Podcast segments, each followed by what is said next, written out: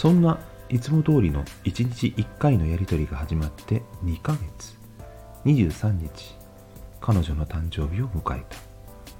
その日彼女から「今日は20代最後の誕生日。やっぱり1時間だけでいいから会えないかな。俺は仕事が忙しいからごめん。誕生日おめでとう。と返信した今日は俺からメッセージを送った方が良かったのだろう。だけど自分で決めたルール通りに返信した。その日彼女からの返信はなかった。その日俺は少し後悔をした。そう思わすのが彼女の仕事だから。俺は勘の鈍い方ではない。